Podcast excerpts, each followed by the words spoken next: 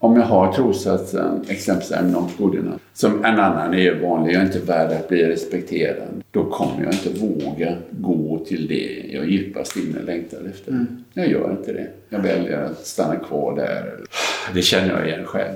Att djupast våga gå efter det jag längtar efter. Måste, då måste jag göra upp med mina stortrosatser alltså, som hämmar mig. Jag våg, alltså, det skriver jag. Det är en annan grej jag skriver om som är väldigt bra på sätt och vis i det här som du pratar om. Första gången jag eh, vågade bejaka min egen unika storhet. Alltså, det var ju på en kurs i Amerika. Mm. Vadå? Min egen unika storhet? Jag som har levt med den här tanken något, jag är inte duger inte, jag är inte helt okej. Okay. Vadå? Jag kunde inte ens säga de ord. Till dess jag tränade mig att inse att varje människa, vem än, har ju sin egen unika storhet. Varje människa föds med sina unika gåvor och talanger. Mm. Sen har man en barndom där, där, olika vuxna kanske stänger detta mm. unika. Men eh, det är, det är ju målet kan man säga, om det är någon som lyssnar det här, att börja träna på att våga bejaka sin egen unika storhet som finns i varje människa. I veckans avsnitt av PLC-podden så gästas vi av filmregissören och författaren Kai Pollak som är bokaktuell med Ett bättre liv. Att förändras en tanke i taget. Och i det här samtalet så pratar vi om just hans resa med att själv gå igenom att försöka förbättra sitt liv en tanke i taget och hur det hjälpte honom till exempel att skapa mästerverket Så som i himlen, filmen som blev Oscars nominerad. Detta och mycket mer delar Kai öppenhjärtigt med sig i det här samtalet av PLC-podden. Men innan vi går in i samtalet så har också Kai och vi på PLC en överraskning till alla som lyssnar. När jag lämnade hans kontor efter inspelningen så fick jag med mig ett signerat exemplar av just hans nya bok. Och den här kommer vi den här veckan att lotta ut till en lycklig vinnare. Och för att vinna den här boken så behöver du egentligen bara göra två saker. Och det är att följa vårt Instagramkonto Premium Lifestyle Club och att ta en skärmdump på när du lyssnar på just den här podden och tagga oss på Instagram i din story. Så följ oss på Instagram och gör en skärmdump på när du lyssnar på det här avsnittet och skicka, tagga oss helt enkelt i din story när du lyssnar på just det här avsnittet av PLC-podden med Kai Pollak. För din chans att vinna boken Ett bättre liv att förändras en tanke i taget av Kai Pollak signerad av Kai Pollak. Och med det sagt så lämnar jag över ordet till Viktor innan vi kommer igång med det här avsnittet. Jajamän, vi har ju numera ett eh, samarbete då som innebär i praktiken att eh, du som PLC-medlem eller lyssnare av podden får 20% på hela Pureness sortiment om du handlar från deras sida och använder koden PLC-podden i ett ord när du checkar ut i kassan där. Anledningen till att vi har inlett det här samarbetet är inte bara det att det här är mitt personliga favoritmärke som jag historiskt sett använt mig av en hel del.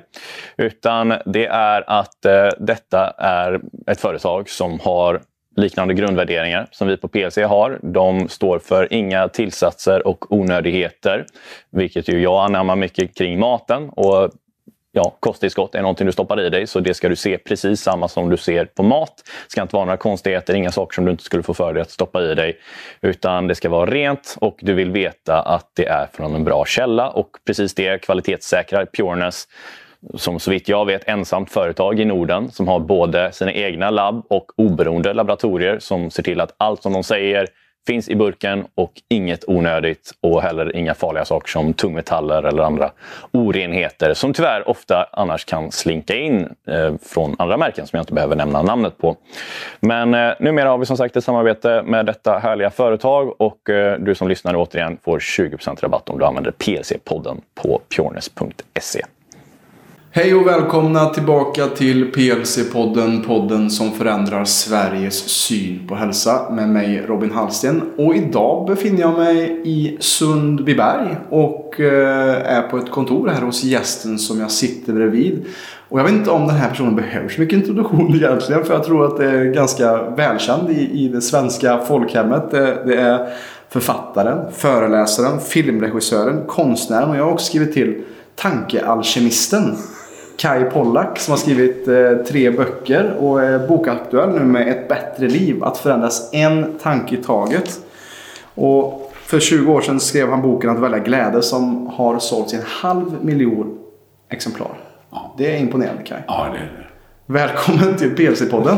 Tack ska du ha. Kul att vara här. Ja, och tack för inbjudan att vi komma hit. Roligt att du har tagit dig ända hit. ja, men det gick det med. Ja, det gick det också. Vad, vad är levande i dig då? Hur, hur, eh, hur mår du?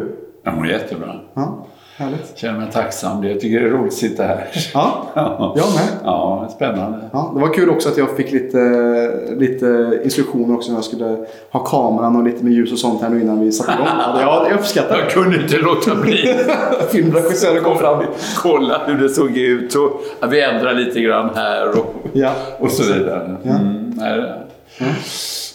Men hur, hur känns det nu? Du har ju precis släppt den här boken Ett bättre liv. Att förändras en tanke i taget.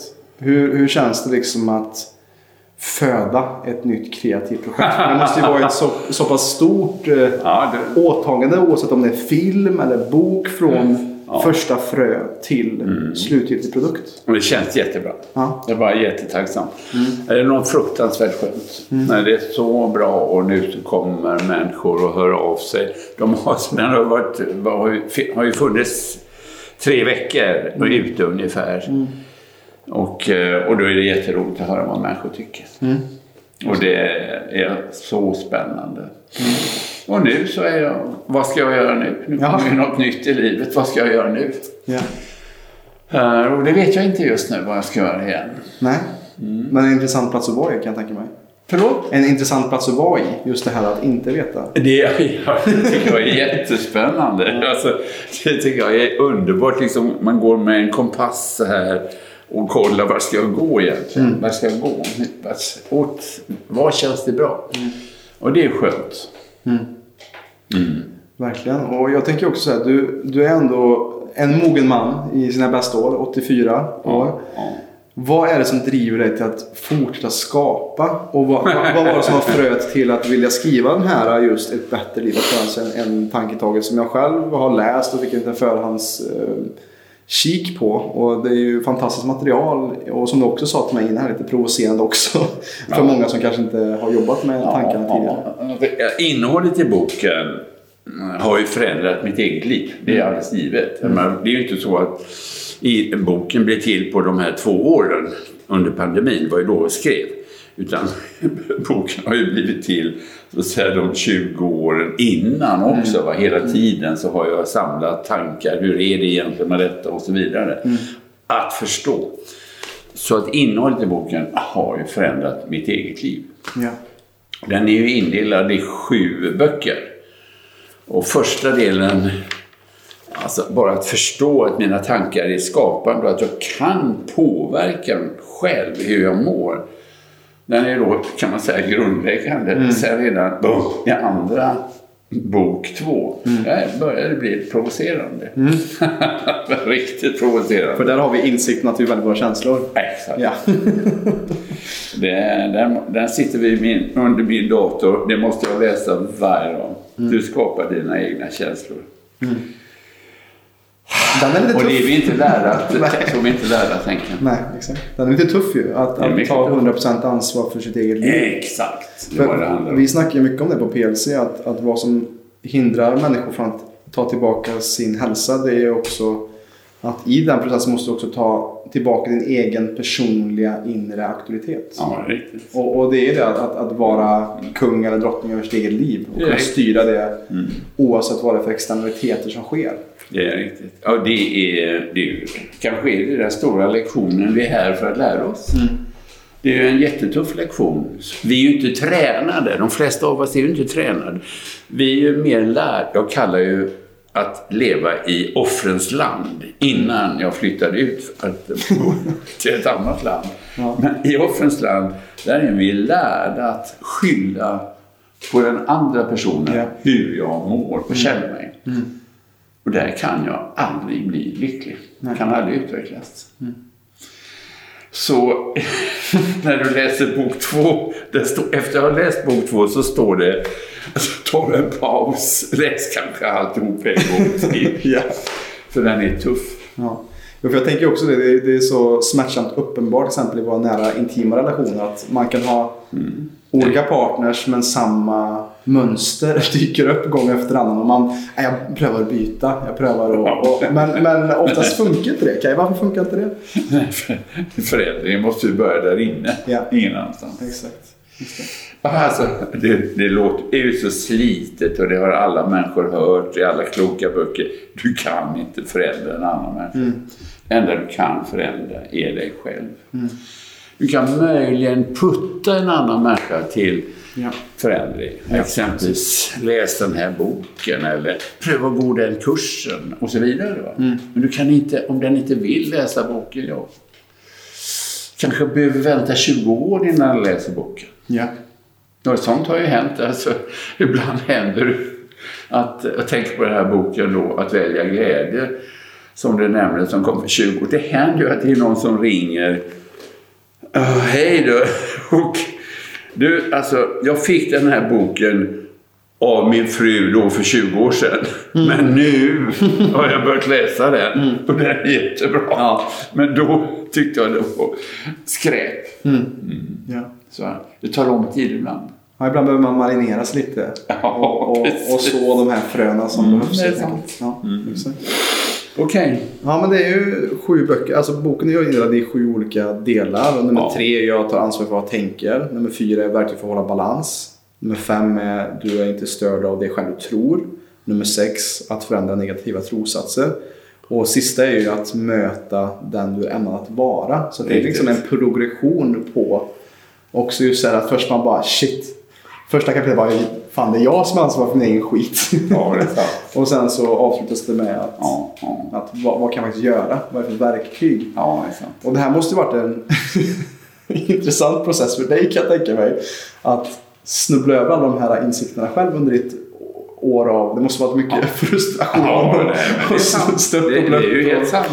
Det är ju inte så att jag klarar att leva upp till alla lektioner som finns i boken. Nej, nej. Det gör jag inte. Nej. Jag är precis som vilken annan människa som helst. Ja. Däremot är jag tror jag, så stark på att det som står där, det är sant. Mm. I varje fall sant för mig. Och de tankarna kan hjälpa mig. Mm. Eh, det finns ju en rolig tanke där eh, som, som Alltså, om jag nu blir störd på någon person där på jobbet eller något sånt där. Mm. Att prova den här tanken att det här sker för mitt eget bästa. Ja, precis. Du vet när man tycker det, möter den första gången så tänker man det är ju den andra som ska ändra sig. Ja. Men sanningen är att om jag kan klara, ja faktum är, ja det sker för mitt eget bästa. Så är det världen. Jag har, kan utvecklas just nu. Ja. Det är fantastiskt. Om jag klarar det. Ja, precis som du skriver i boken. Att se människor som utsända för Ja. din egen inre revolution. Och det där är ju också någonting som kan vara provocerande jobbigt. Ja. Det är sant. Mm. Det betyder inte att jag måste stanna kvar i en relation som är ohälsosam för mig eller destruktiv. Det betyder ju inte det. Då måste jag istället, är det kanske utsänd för att jag ska lära mig att värdera mig själv så högt att jag väljer att lämna den relationen. Ja.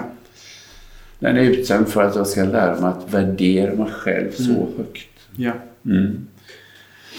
Och där tänker jag också så här, hur, hur det startade för dig just med, alltså för du har ju föreläst i så många år och skrivit de här böckerna och någonting som återkommer i boken är också den här workshopen för 30 år sedan i USA. Ja. Kan du berätta lite hur, hur liksom, när, när du började, oj shit det är så mycket, mycket mer än jag Ja. trott ja, det är förut. 35 år sedan. 35 år sedan. Ja, just det. Jag är då 48 år. Va?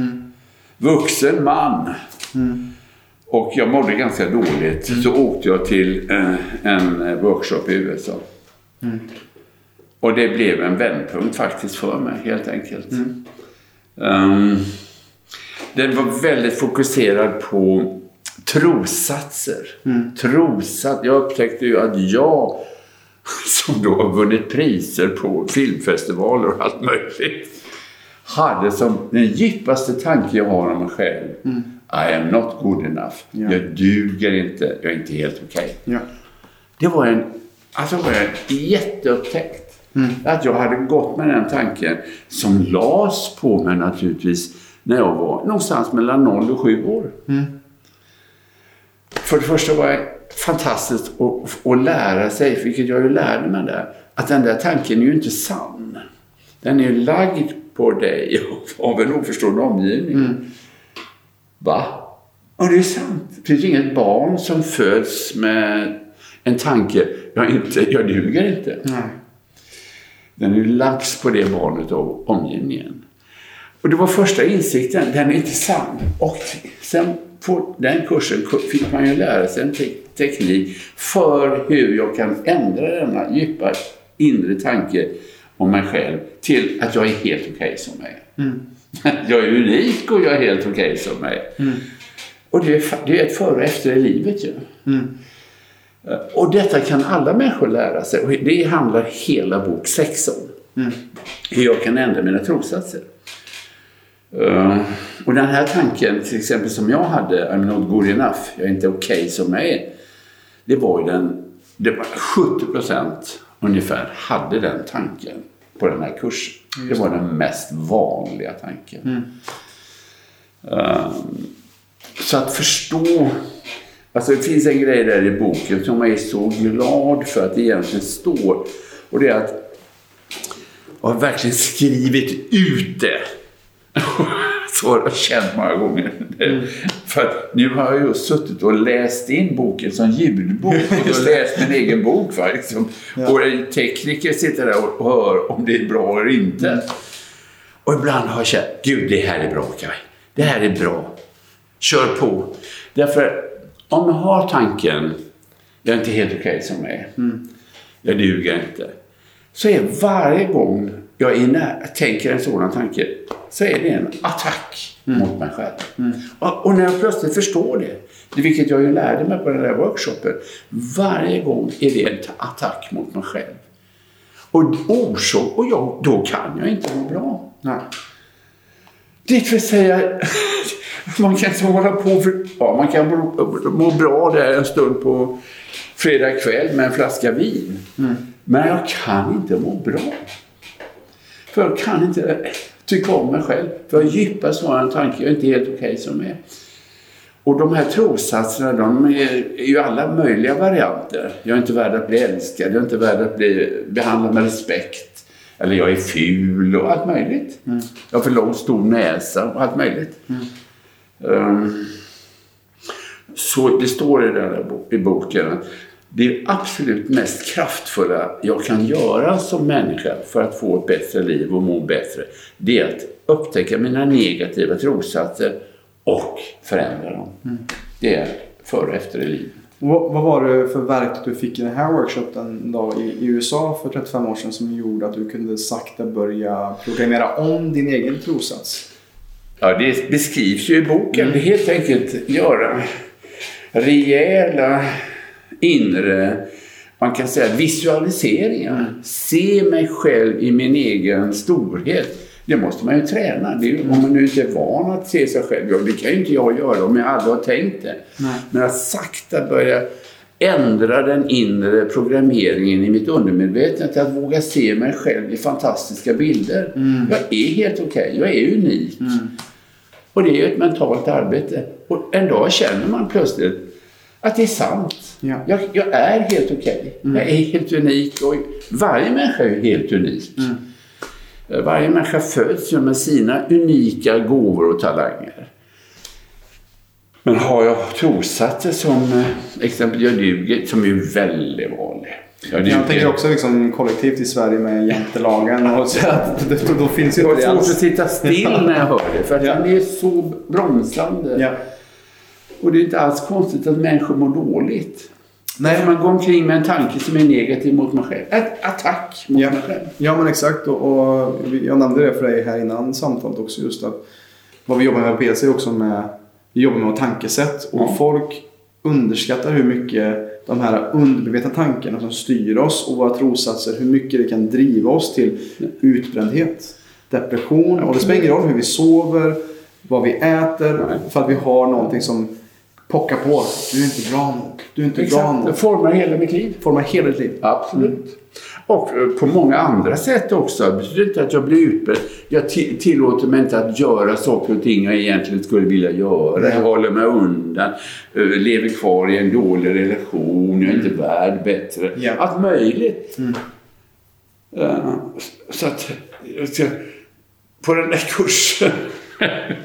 jag kommer att åka dit många gånger. Den där mannen blev, kan man säga då, min lärare i livet. Vad, vad, vad heter han då? Han heter Barry Beers Kaufman. Han är, vad är han, fem, sex år yngre än jag. Okej. Men alltså, det blev en förebild. Det var fanta- fantastiskt. Han har tänkt igenom hela tankeköret. Du kan ändra dina tankar. Och jag blev plötsligt, det är helt sant. Och det går att göra. Och det är därför du frågar vad är det som driver dig? Eller var- varför, vad är det som gör att du skriver en bok? Ja, för att jag vill ju lära dig. Andra människor kan ju, om du läser boken så kan du förändra dina tankar och, och ditt liv. Du kan må bättre. Ja. Och, och det som jag brukar tänka på är att också att, att där vi lever nu kan vara himmel eller helvete. Och det var tankar som dikterar ifall vi lever i ett himmel eller helvete här just nu i våra liv, eller hur? Absolut. Kan vara. Det vill säga, alltså ibland, jag får ju när jag föreläser ibland frågan hur blir man lycklig? Och eh, då kan, det enda svar jag kan ge inifrån mig själv det är genom att träna mig att välja, observera välja, för varje tanke jag tänker är ett val. Det är liksom inte en automatiskt kör.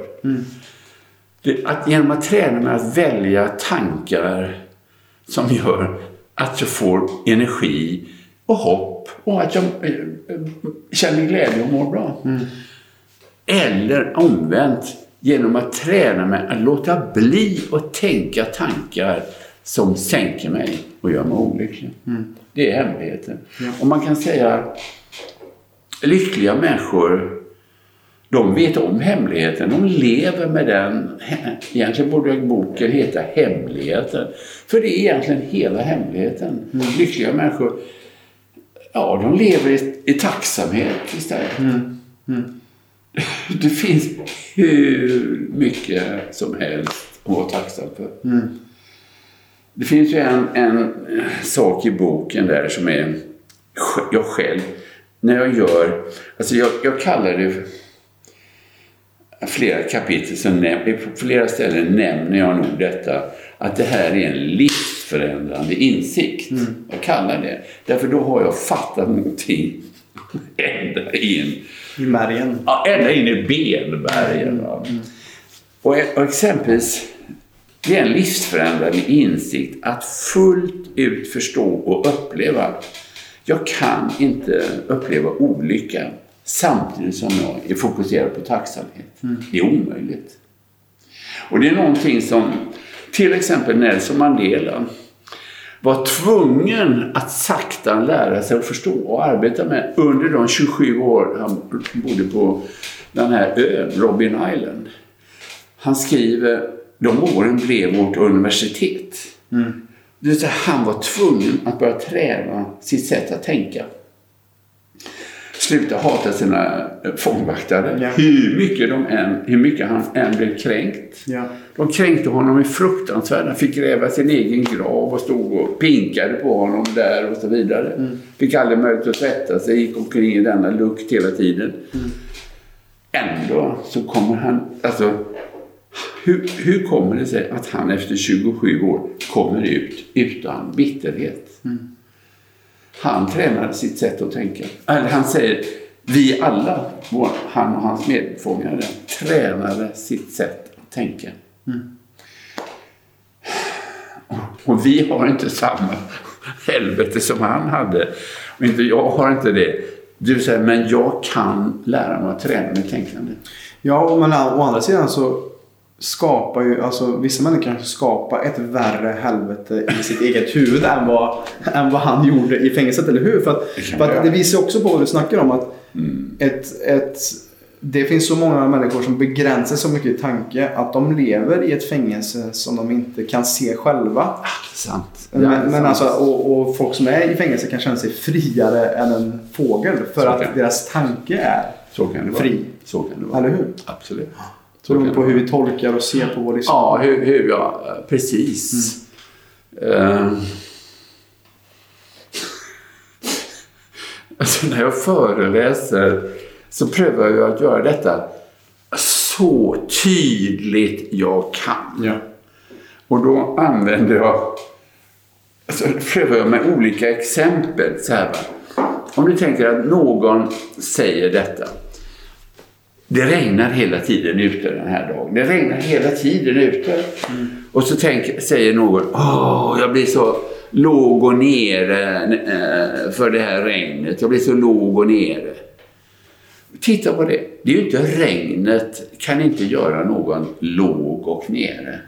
Det jag tänker om regnet kan göra mig låg och nere. En annan människa tänker ju helt andra tankar om, om det Ja. regnar. Den blir jätteglad. Du som bor, bor ute på landet, du vet ju det. Grundvattennivån behöver hö, höjas. Du tänker istället, hoppas det regnar, regnar imorgon. Ja, precis. precis. Det vill säga, det är min tanke som skapar hur jag mår och hur jag känner.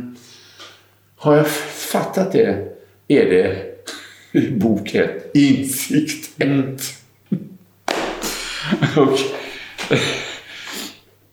vi, vi är så lä- Det vill säga att det, är- det är en som vill leva i offrens land är ju, och det är så, jag är så låg och nere för att det regnar. Det är tanken är att bo kvar i offrens land. Ja. Men man hittar ursäkter i det externa Utanför. för att... eh, Utanför sig själv. Ja, precis. För att oh, hitta, hitta just eh, att det är svaren på varför man Ja. mår dåligt istället för att Ja, ta ja. ansvar och sitt, sin inre auktoritet. Och, och det, det är ju så intressant för i boken så står det med stora bokstäver skiftet. Precis. Varför, varför har du valt eh, stora bokstäver och, och hur gör man det här skiftet Kaj? Från, från offrens land. Hur, hur tar vi vår pick och pack? Packar vår resväska och re, reser till möjligheternas land istället för offrens land. Ja.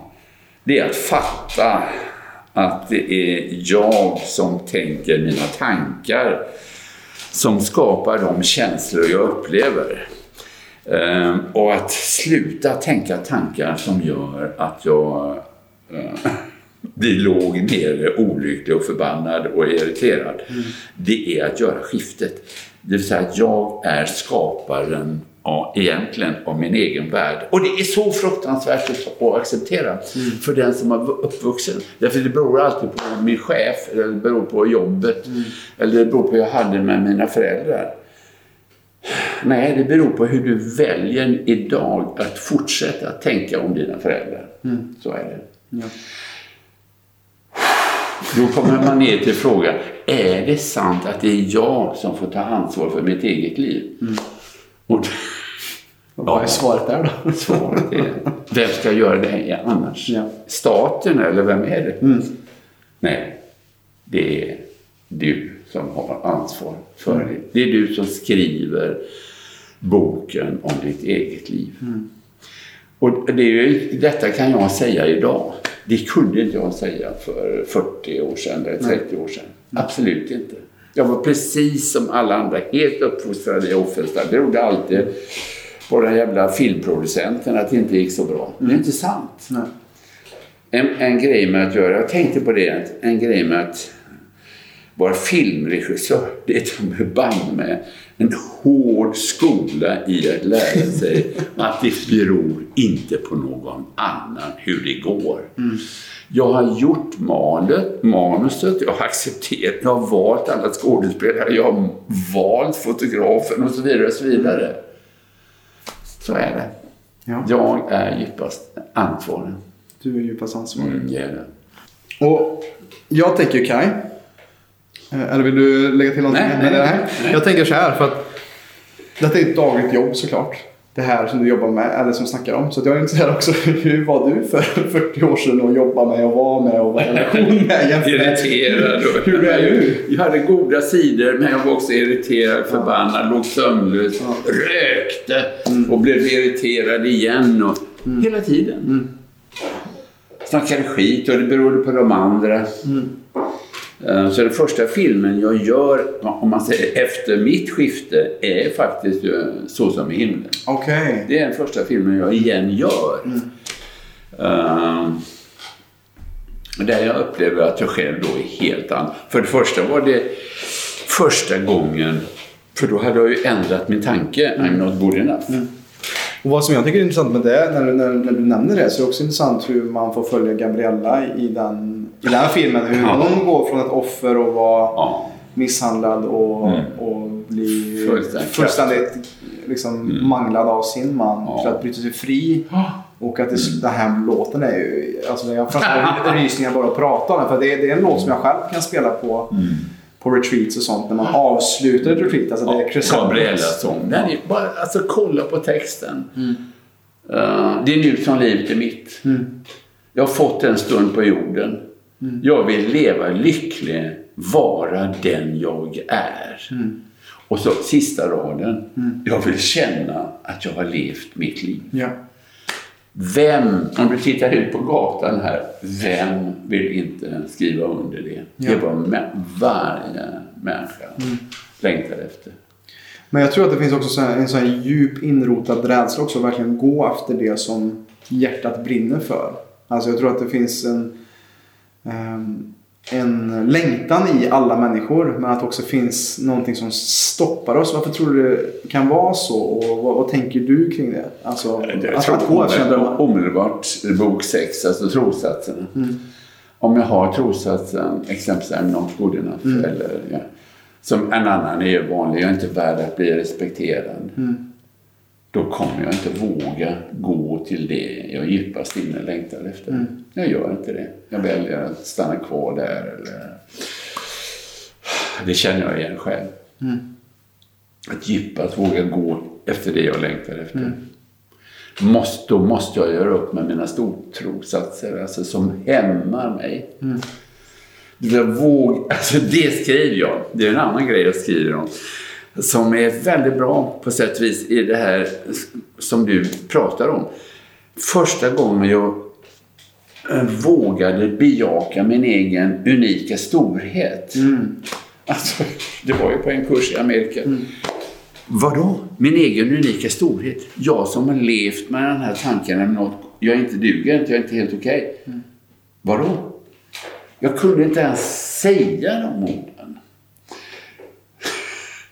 Till dess jag tränade mig att inse att varje människa, vem än, har ju sin egen unika storhet. Varje människa föds med sina unika gåvor och talanger. Sen har man en barndom där, där olika vuxna kanske stänger detta unika. Men eh, det är, det är ju målet kan man säga. Om det är någon som lyssnar det här, att börja träna på att våga bejaka sin egen unika storhet som finns i varje människa. Hej allihopa! Jonas här. Då jag vet att många i samhället upplever utmaningar kring sin hälsa, men inte riktigt fått hjälpen de behöver, så har jag lagt upp ett kostnadsfritt webbinar för dig som inte är medlem. I detta webbinar kommer jag prata om vanliga grundorsaker bakom konstant trötthet, låg energi, sömnsvårigheter, magbesvär och värk. Och du kommer även få mer info om hur vi på PLC jobbar för att åtgärda detta. Du hittar mer info om webbinariet i beskrivningen till detta avsnittet. Men med det sagt så tackar jag för mig. Tillbaka till dig Robin.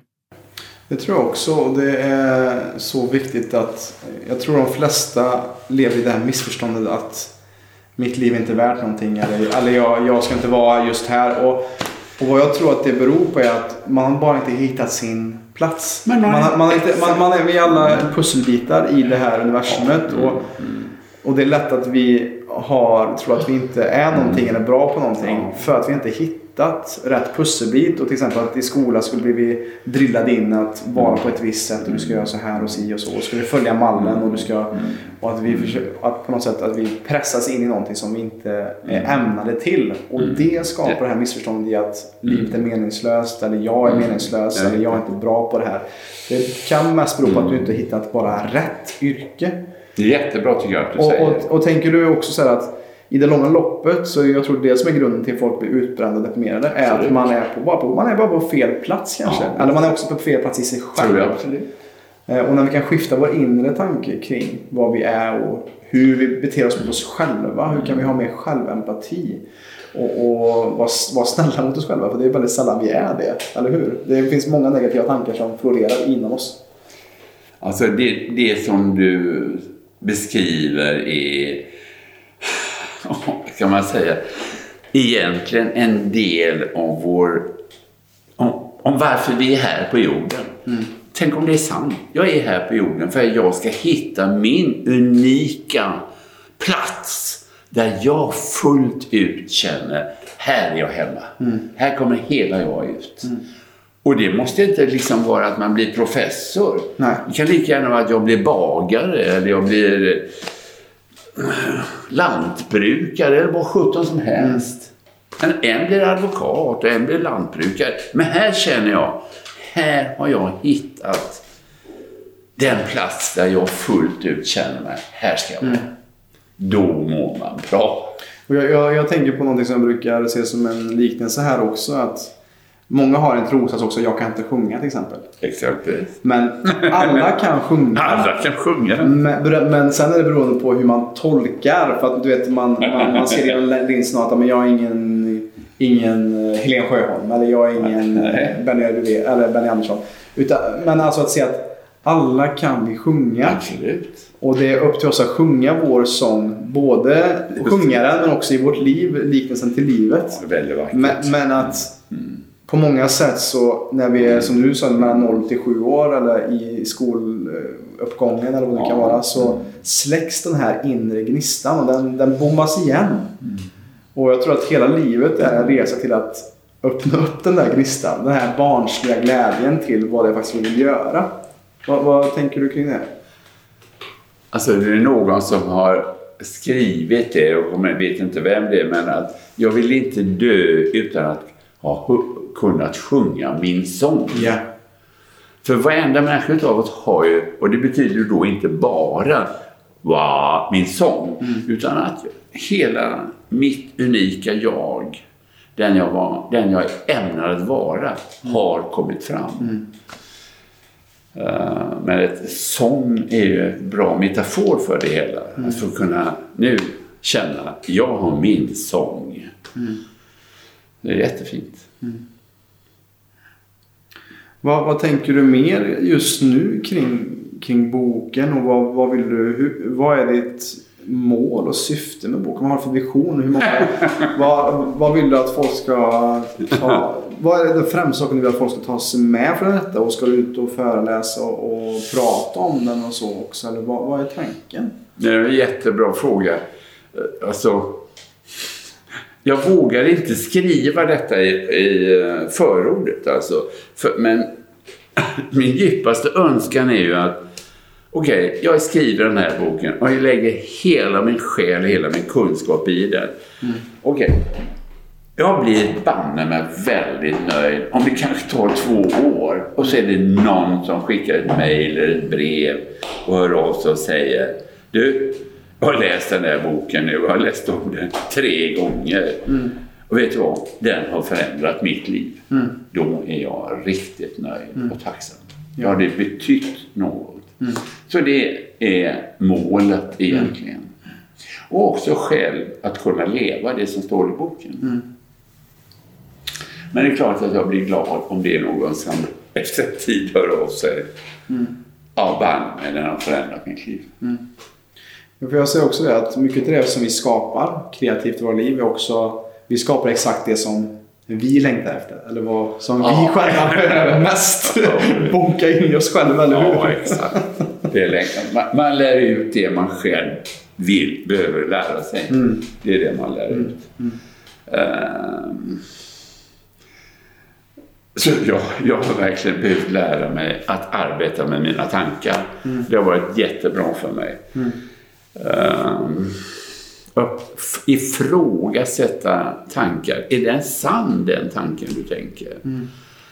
Jag har ju ett väldigt roligt exempel där från mitt eget liv. När jag, alltid blev, när jag föreläste för många år sedan så hade jag studiedagar för lärare. Va? Och det började klockan nio på morgonen och det kom ju alltid tio minuter i nio några lärare för sent. Då blev jag omedelbart irriterad på dem för att de kom för sent. Alltså, det är ju inte klokt. Hur kan, det är så att man blir irriterad på en annan människa utan att veta någonting vad den har varit med om innan den kom fram till lokalen. Men hela tankesystemet var att det var självklart för mig. Och att det är personligt mot dig att de är så. Ja, det, att de inte respekterade mig och de borde skärpa sig och allt möjligt. Men vad jag upptäckte var ju att sådana tankar var, det var ju attacker mot dem. Och varje gång jag attackerade någon förlorade jag min närvaro. Jag förlorade min äkthet och förlorade min glädje. Jag kunde inte le äkta, helt enkelt. Nej. Och, och, det var ju, och jag började bearbeta detta. Herregud. Vadå, jag vet ju inte vad de har varit med om. De, någon hade kanske kört ett barn till akuten eller vad som. De hade fått fel adress av biträdande rektor. Eller vad som. Så började jag inse de kommer för sent. Det gör de bara för mitt eget bästa. Jag behöver lära mig att ta emot andra människor på ett helt annat sätt. Och när jag insåg, herregud, alltihop berodde på mig, inte på dem. Det, var, det är samma grej som i exemplet vi pratade om, det regnar ute. Jag åkte ju hem innan jag hade vaknat. Jag åkte hem från sådana dagar. Ah, Det gick inte så bra för det berodde på dem. Skitsnack. Det är inte sant. Det gick inte så bra därför du hade negativa tankar om dem. Det här handlar ju inte om att människor nu ska komma för sent och komma när de vill och sånt. Det är ju inte det vi pratar om. Det handlar om just den dagen i den aulan valde jag att göra mig själv till offer. På grund av hur verkligheten var. Jag gav bort, det står också i boken, jag gav bort min kraft och makt till dem. Och att fatta detta, det har mig tagit år. Att verkligen fatta det, det är sant. Och då ser jag ju det nästa gång, hoppas det, nästa gång jag får studieråd för lärare, hoppas det kommer några för sent. Ja. För då får jag möjlighet att öva. Livet vill att jag ska utvecklas. Det här är små, små saker Kaj, Ja. att öva på några som kommer för sent. Ja. Vänta för att du ska se, det kommer värre grejer.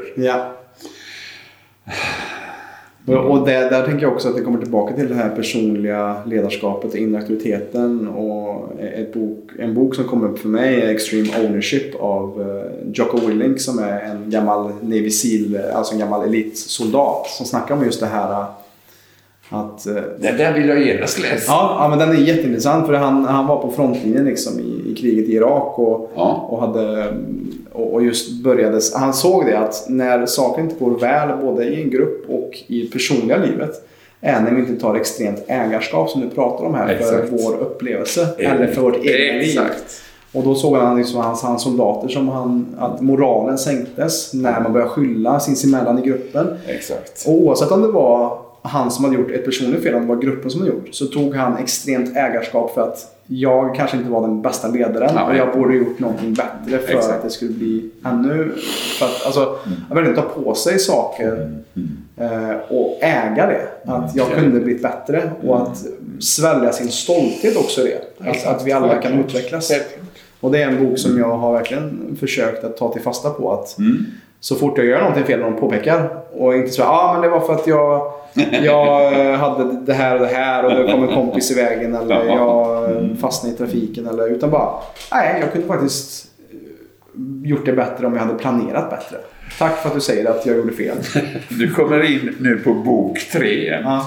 Det, det har ju uh, under tid, alltså han, innehållet i den handlar om ansvar. Mm. Det börjar med ett väldigt roligt exempel. Jag ska här i rummet där du sitter möta en man klockan halv tio. Och strax innan halv tio ringer han. Mm. Nej, nej, det kommer ett sms. det. det kommer ett sms. Hej! Jag har planerat fel. Mm. Jag kommer att komma en kvart för sent. Mm. Och jag minns hur jag satt med det där smset. Va? Läste det igen. Jag kom, har planerat fel. Och här sen.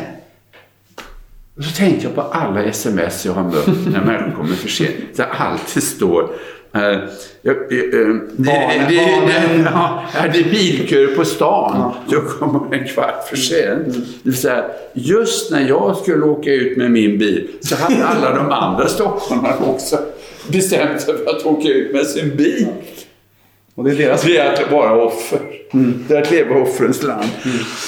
Och det intressanta är att den mannen som då kom. Mm. För jag pratade om det. Herregud, du har skrivit ja.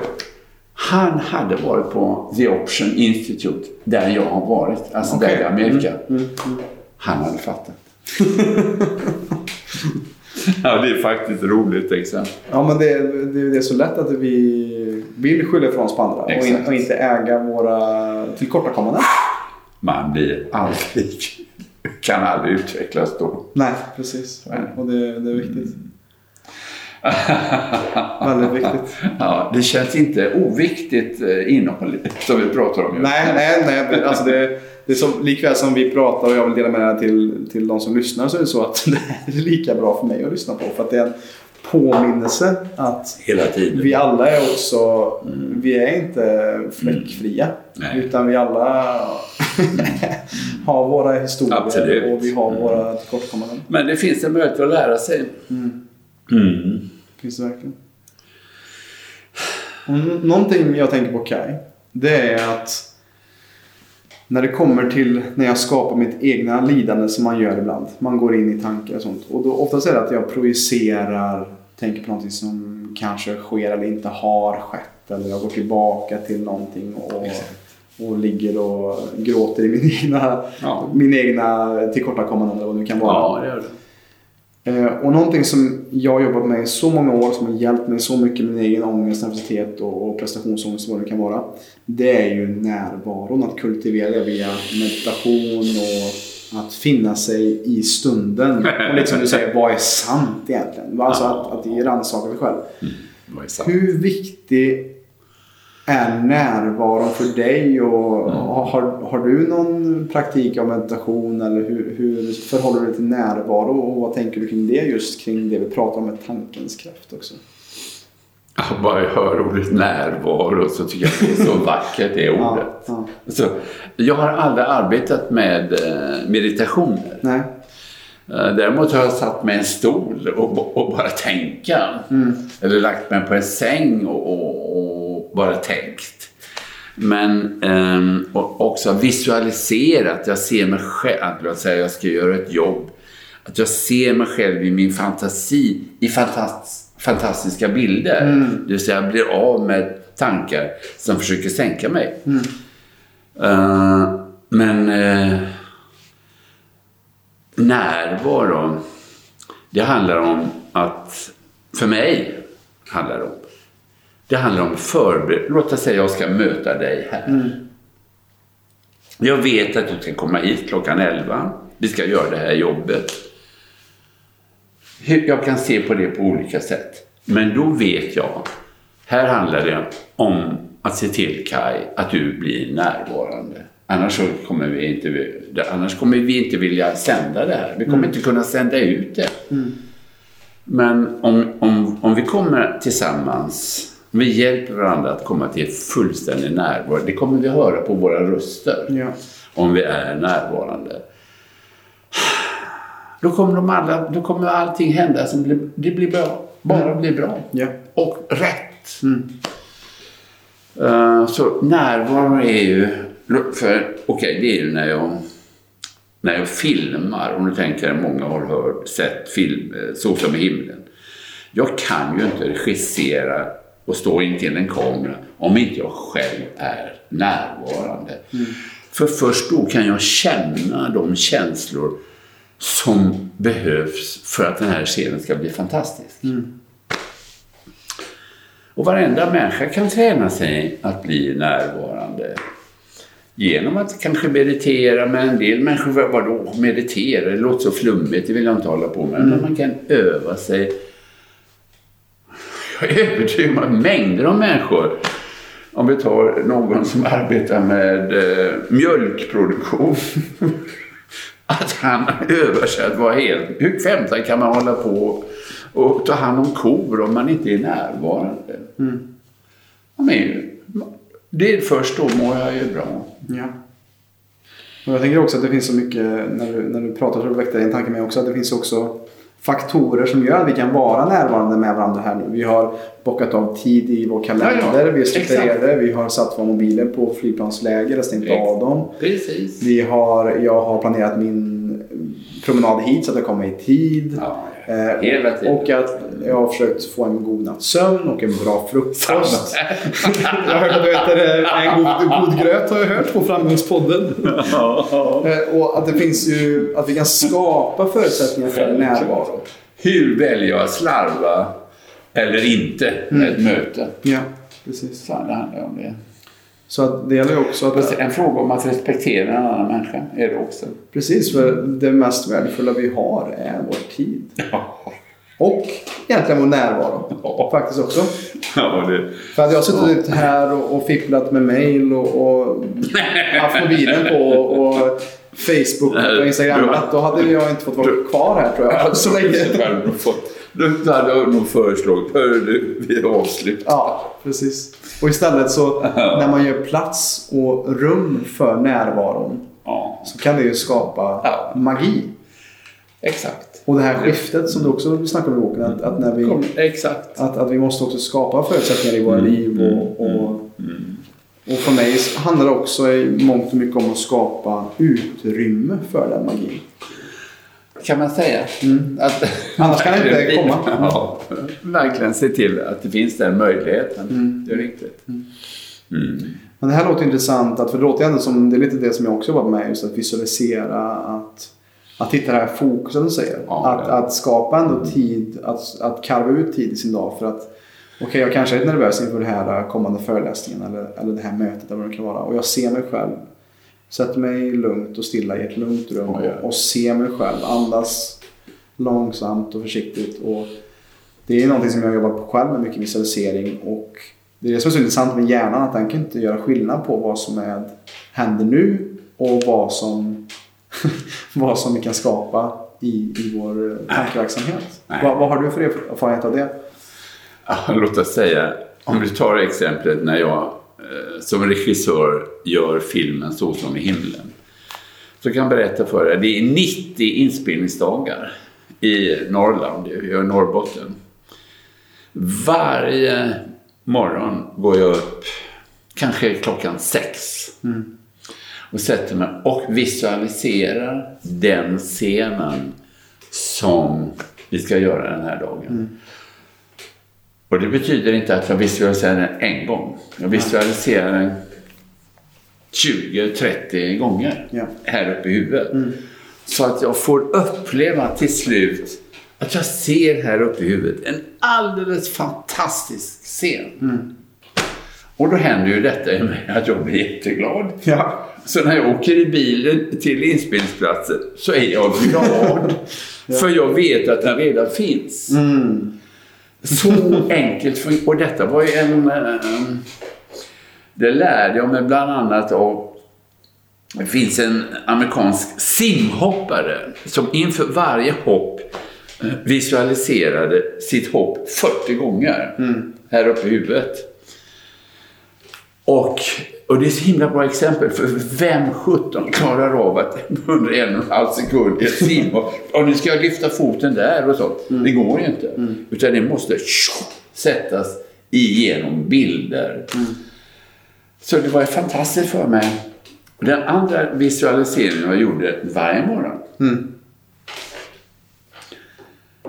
Det var för att arbeta med andra människor intensiva si- eh, situationer kan ibland leda till att man kan bli irriterad på en annan människa. Ja. Det pressade scheman och man kanske måste... Ja, plötsligt så vad fan, varför, den där skulle ju vara här nu, det har vi väl bestämt. Och så plötsligt blir det en väldigt dålig sida i en själv dyker upp. Och sen nästa morgon så ska jag ju möta alla dessa människor igen och kunna vara närvarande. Ja. Då gjorde jag så. Och det hade jag aldrig gjort tidigare på något fi- äh, filminspelning. Men då skaffade jag äh, ett foto på varje medarbetare i teamet. En liten bunt på 30 bilder. Det är 30 människor i ett filmteam.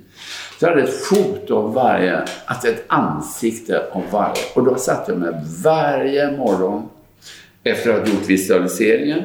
Så satt man och tittade på den där bunten. Och det tog ungefär en halvtimme. För på varje ansikte jag tog upp så valde jag att fokusera på en sak som är fantastisk och som jag kan vara tacksam för hos den människan. Då skedde det någonting. Det vill säga, vad som helst, en grej jag är tacksam för, hon Anna som är kostymassistent. Gullig dig Anna, var du. Alltså att du tog fram den där tröjan till honom, Micke. Som, det skulle vara en gammal sliten tröja. Som man liksom lekte, eh, låtsades att han hade hittat på vinden. Och jag var inte nöjd med de första tröjorna. Men det kommer tio nya. Och vi hittade rätt tröja. Tack ska du ha för att du faktiskt gjorde det. Tack ska du ha för din energi. Och så ta nästa bild. Vad händer i mig då? När jag går igenom 35 ansikten. Bara fokuserar på en sak du är tacksam för. Som den, den, som den positivt hos den som du kan vara tacksam för.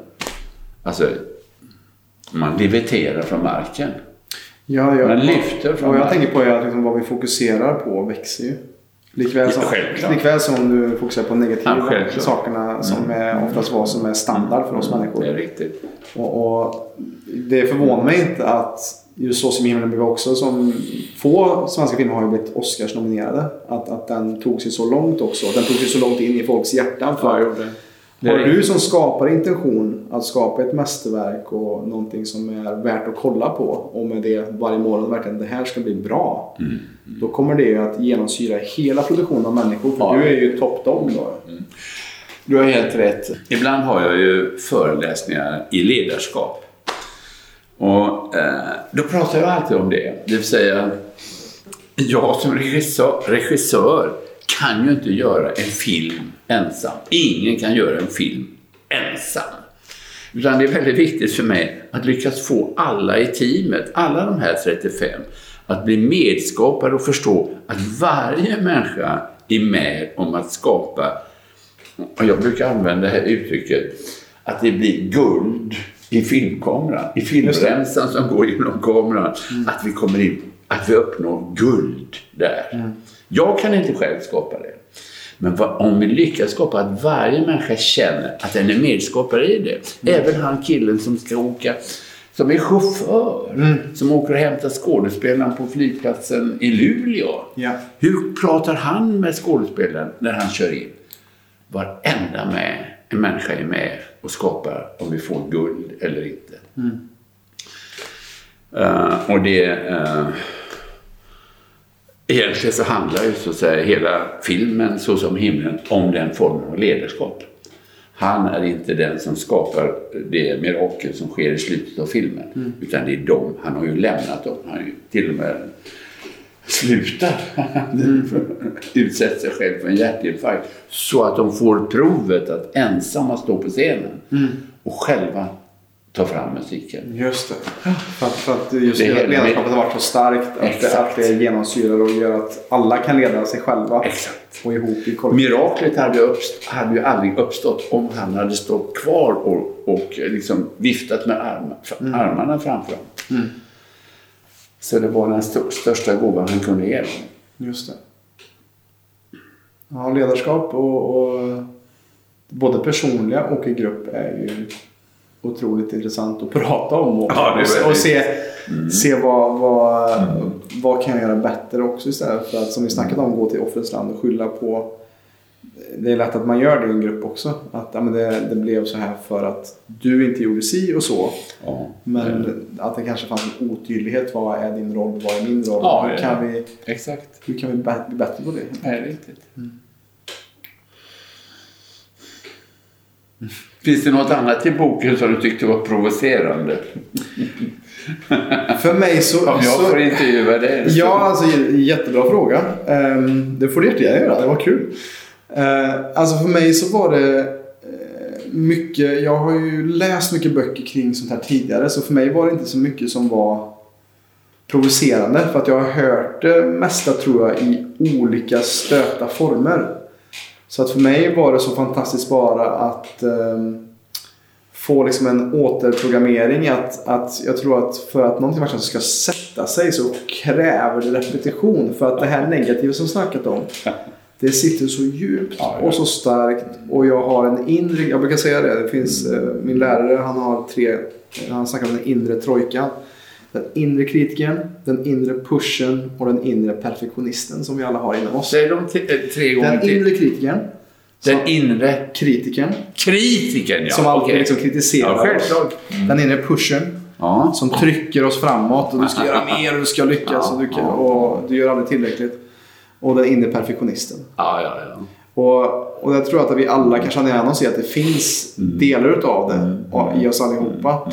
Och på något sätt så är det lite balsam för själen att läsa sådana här böcker att bara ah, och stryka under det här. Det finns ingen värld åtskild från den som du önskar. Nej, det är sant. Eh, Eller är det så? Eller hur är den meningen? Det finns ingen värld. Kan du... Det finns ingen värld åtskild från den du önskar. Den nämns ju några ställen i boken. Ja, det är en mening som så att säga sitter fasttejpad under min datorskärm. Vad betyder den för dig då? Vad, Ja, den är bara helt otrolig. Det vill säga, det finns ingen värld åtskild från den jag önskar. Det är, det, den, den är till för att å, hjälpa mig ta makten i mitt liv. Du har, kan välja att tycka att det är så tråkigt och jag blir så låg för att det regnar ute hela dagen. Jag kan göra det valet. Eller kan jag välja att tänka det är bra att det regnar. För att det, det, jag har ju läst varje dag i tidningen där om att grundvattennivån är jättelåg och måste höjas. Det vill säga, det finns ingen värld frånskild den du önskar att leva i. Du kan välja att leva, du önskar att leva i en värld, jag tycker det är så tråkigt att det regnar. Och jag blir så låg, jag blir så låg idag för det regnar. Ja, Okej, du kan välja att leva i den världen. Det är du som gör valet. Den är inte dömande. Det finns ingen värld åtskild från den du önskar. Det är du som önskar. Varsågod, varsågod och lev den. Eller välj att leva i en annan värld. Då kan du ja, pröva att tänka en annan tanke om regnet. Och upptäcka att det direkt förändras omedelbart att tänka den tanken. Ja. Jag sitter, nästan och skrattar för mig själv och hoppas det regnar imorgon också. Och så vidare. Ja. Men det finns ingen värld. Den är helt magisk. Ja. Det finns, och den önskar jag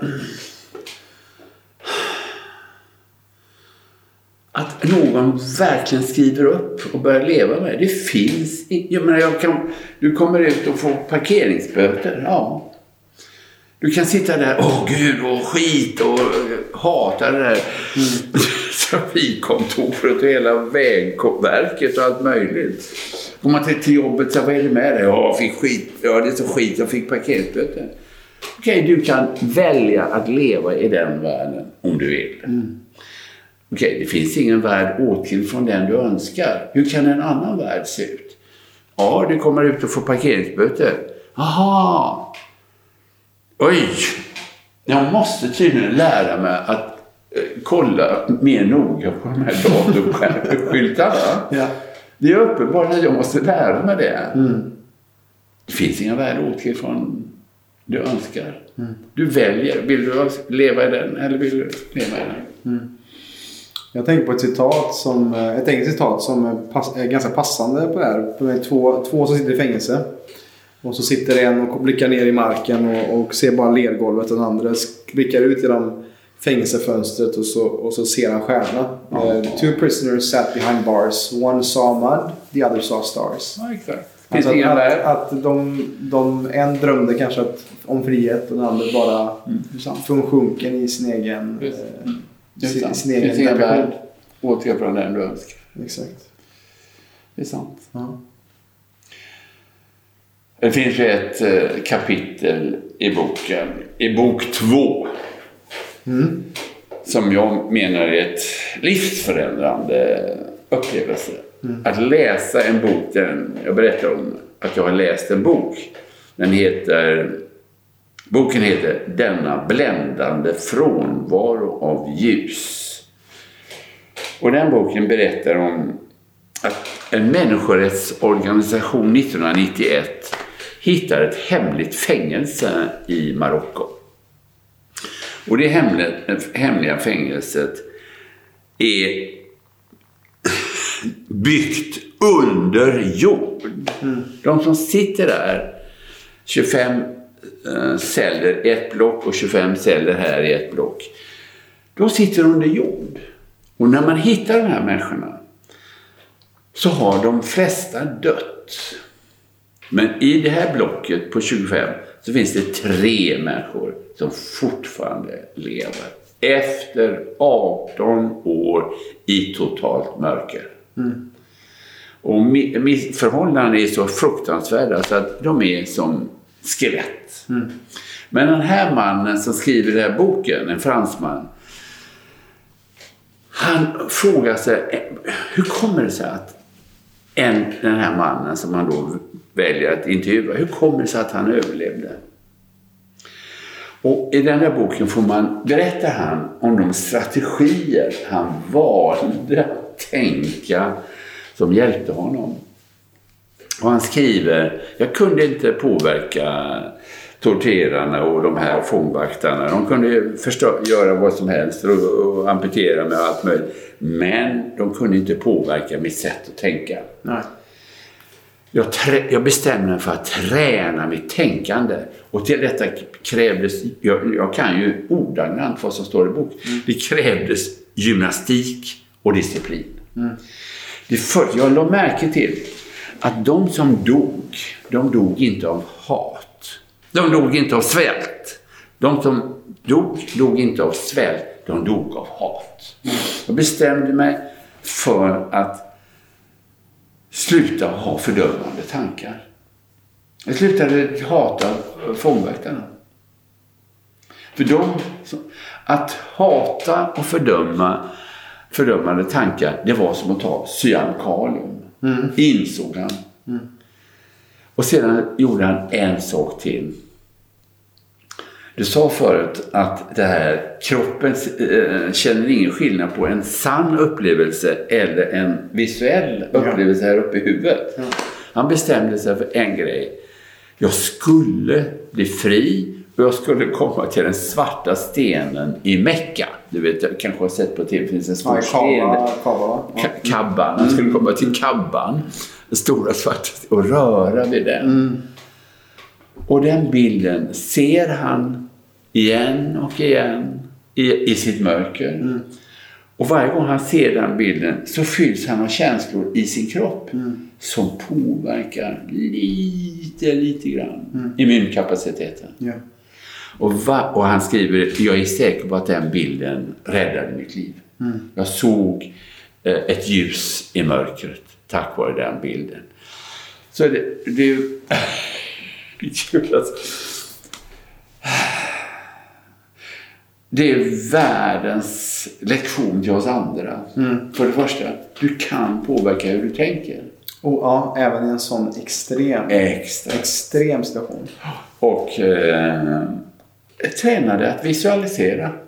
För du påverkar dig själv genom de tankarna. Ja.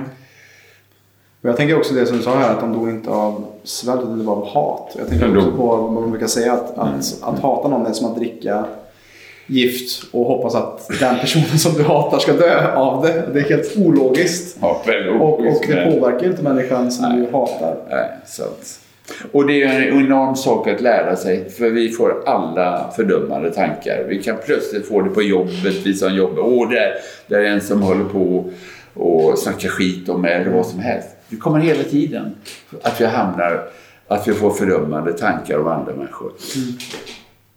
Pr- Frågan, frågan är ju, är de sanna? Är det sant att uh, den håller på att snacka skit om mig? Eller du kan vara absolut säker på det. Det vill säga att lära sig att eh, leva med dem. Pröva att förändra dem, ifrågasätta dem. Det kan vara min räddning. Jag kan inte må bra så länge jag går med de tankarna. Och det är ju, krävs, precis som han sa, krävs gymnastik och disciplin. Ja. Och det är ju fokus. Det är fokus. Fokus handlar om är jätteviktigt. Att, att skifta vårt fokus till är det. vad kan jag faktiskt förändra och inte vara är kvar i offrens land. Är. Och fokusera på alla de saker som är ur min kontroll. Jag sitter i den här fängelsecellen, jag vet inte när jag kommer ut. Men vad ska jag göra åt den saken? Det kan jag inte göra Nej. egentligen. Och det är ju en av många saker i din bok som eh, är ögonöppnande. Vad, vad känner du själv har varit den viktigaste delen i, i eh, boken och dess produktion och ditt kreativa arbete med den? Ja. Jag tror att det allra viktigaste är, som man egentligen önskar ju att alla människor skulle kunna ta tag i, det är att upptäcka vilket enormt skifte det är att ändra ens bromsande tanke, alltså, trossats som man kallar det, till en helt positiv och eh, energiskapande tanke. Ja. Det är förändrar en människas liv. Eh, Och det är vad de på det här stället i Amerika lär ut egentligen. Change your beliefs, alltså ändra dina trossatser. And you change your life. Och det är helt sant. Jag förändrar hela mitt liv. Om jag väljer att ta tag i de trossatser som jag har och ändra dem. Så det är egentligen det. Allt för det har, jag haft i mitt eget liv. En total förändring i mitt liv. Jag tänker också där, jag jobbar mycket med att hjälpa folk att hitta lugnet i sig själva Ja. i, i vår organisation PLC. Alltså work-in, meditation, hitta det lugnet. Ja. Och många kommer in till mig med frågor som är klienter bara "Hur, eh, Robin, Robin, ge mig andningsteknik för att slappna av. Hur kan jag göra för att slappna av? Och, och ja, mitt svar där är att det är inte alltid att du behöver tekniker. Det är inte allt du behöver. Tekniker. Nej, tekniker. Utan, utan teknik kan hjälpa dig.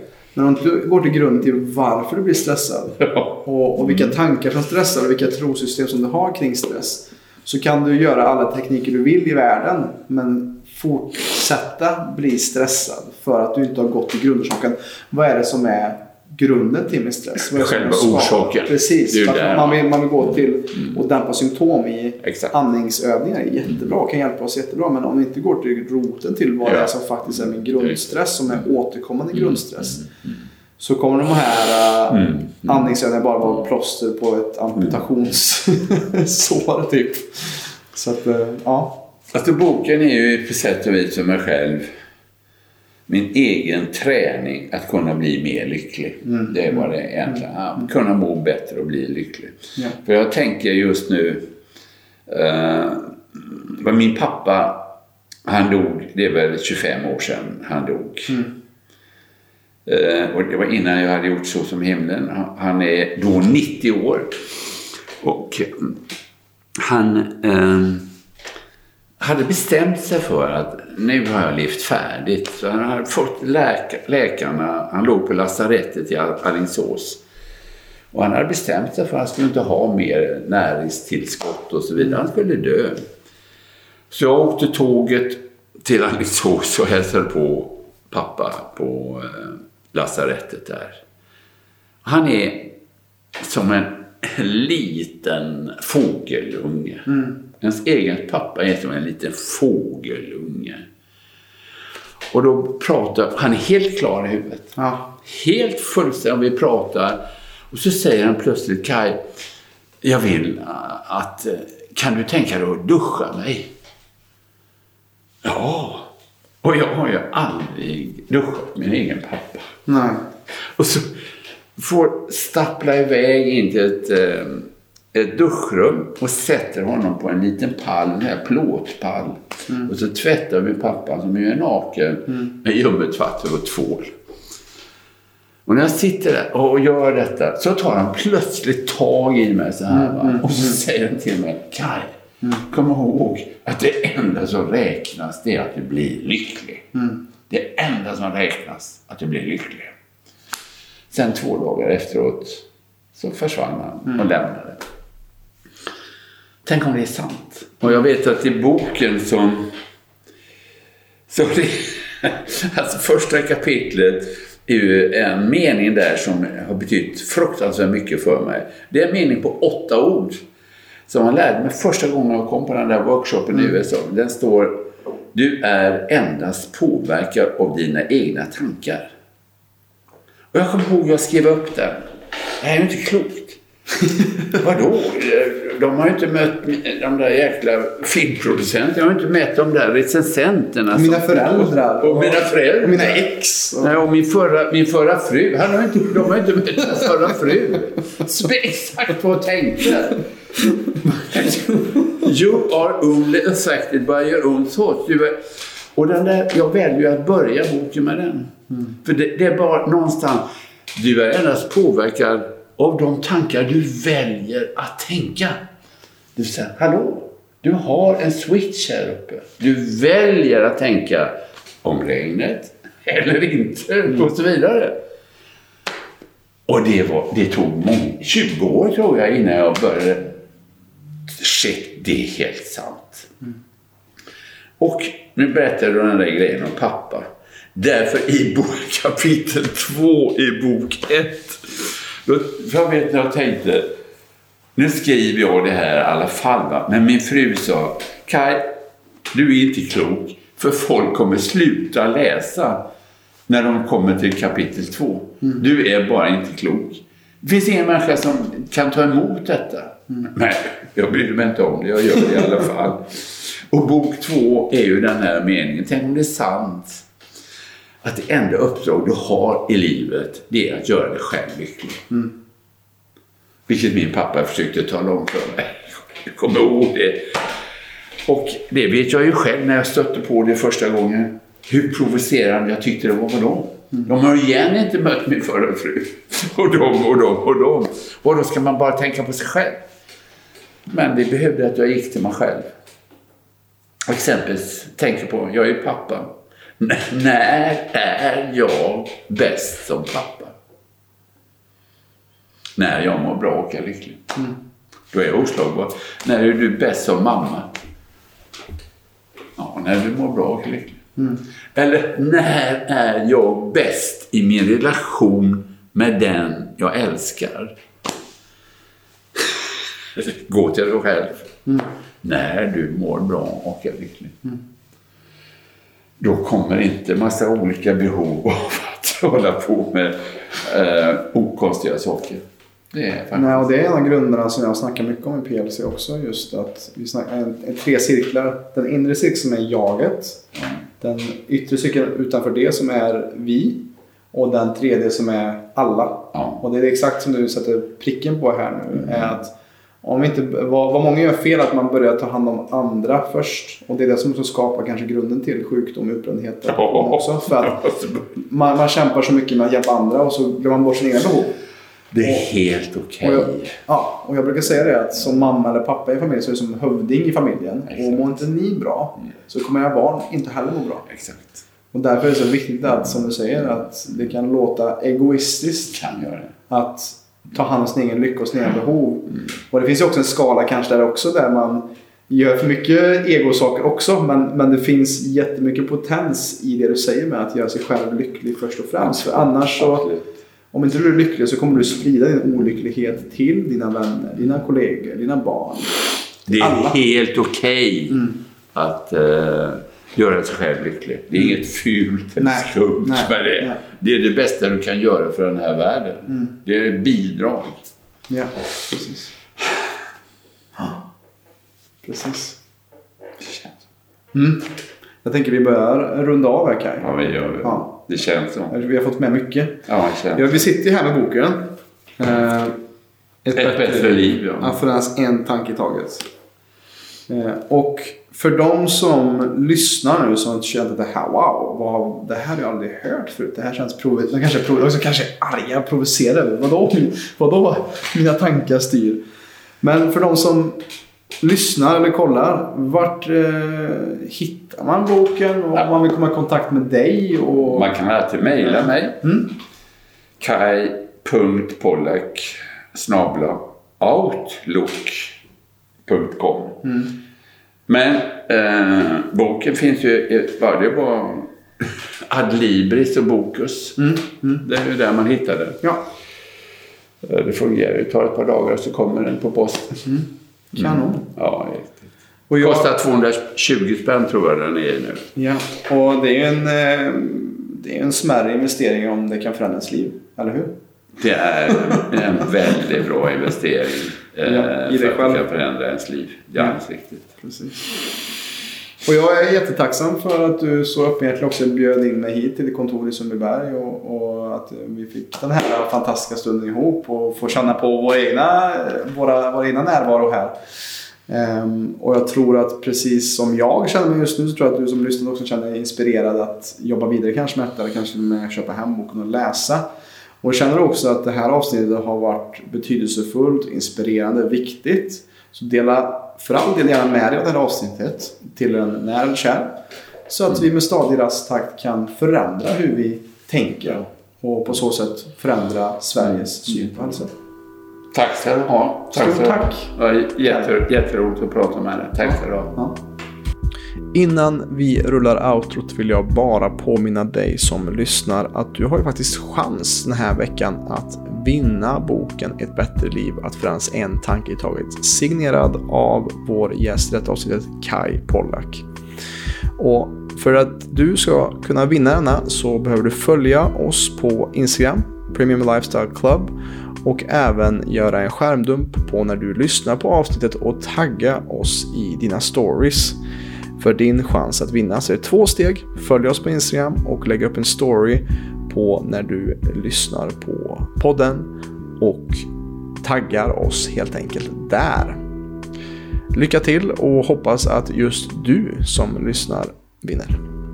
Stort tack för att du har lyssnat på detta avsnittet av PLC-podden. Om du som lyssnare är intresserad av att få bättre balans på din kropp och hälsa så kan du gå in på www.plclub.se. Där kan du göra en gratis hälsoundersökning och läsa mer om hur vi hjälper människor på ett holistiskt sätt att skapa mer energi, få igång förbränningen och minska värk. Alltså plclub.se. Vi finns även på Instagram, YouTube, Spotify och Facebook at Premium Lifestyle Club om du vill ta del av mer gratis material. Stort tack för din tid här med oss.